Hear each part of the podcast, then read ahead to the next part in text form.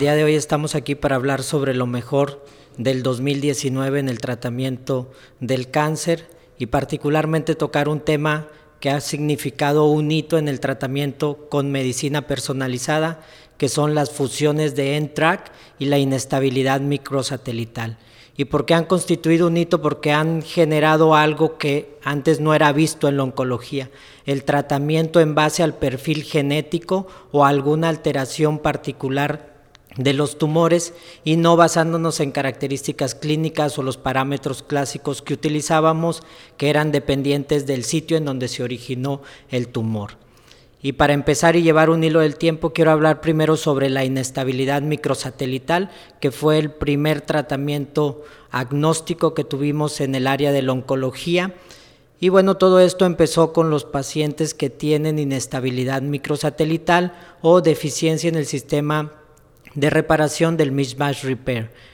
En estos pacientes es sabido que hay una mayor cantidad de antígenos tumorales y bueno, la hipótesis de que la inmunoterapia puede funcionar en estos pacientes tenía una base sólida. Y fue así como es que se probó inicialmente en pacientes con cáncer de colon que habían fallado a varias líneas de tratamiento y que tenían inestabilidad microsatelital alta o deficiencia en el mismatch repair,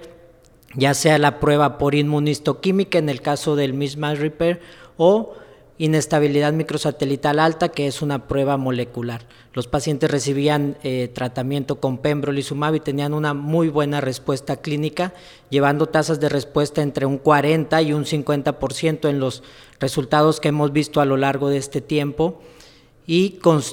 y a partir del 2017 esta droga se aprobó como un tratamiento agnóstico para cualquier paciente con inestabilidad microsatelital. Y gracias a esta aprobación es que pacientes eh, con cáncer de páncreas, con cáncer de próstata, con sarcomas o con tumores en los cuales no hay una alternativa muy buena del tratamiento después de una o dos líneas, pueden recibir el tratamiento con inmunoterapia, en este caso es pembrolizumab, y generar unas tasas de respuesta muy altas y todo esto constituyó la primera aprobación agnóstica que tuvimos en oncología,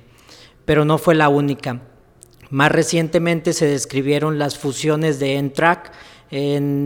principalmente en población pediátrica y en adultos con tumores sólidos. Esta fusión es menos común que la inestabilidad microsatelital. En general, en todos los tumores, pues está presente en menos del 1% de los pacientes, pero si seleccionamos algunos tipos de tumores como los de sistema nervioso central en los niños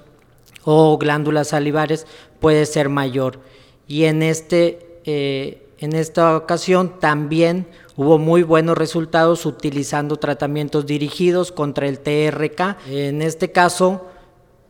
las dos drogas que han dado buenos resultados son entrectinib y larotrectinib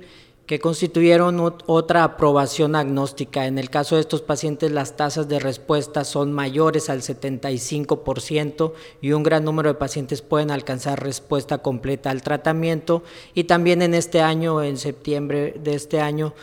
obtuvo la aprobación también como un tratamiento agnóstico para el cáncer.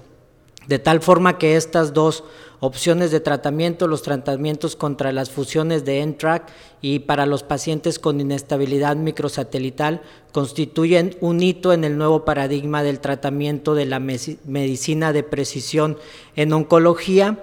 y particularmente porque introdujeron el término del tratamiento agnóstico, que en otras palabras quiere decir el tratamiento en base a una alteración genética y no a parámetros clínicos. Muchas gracias.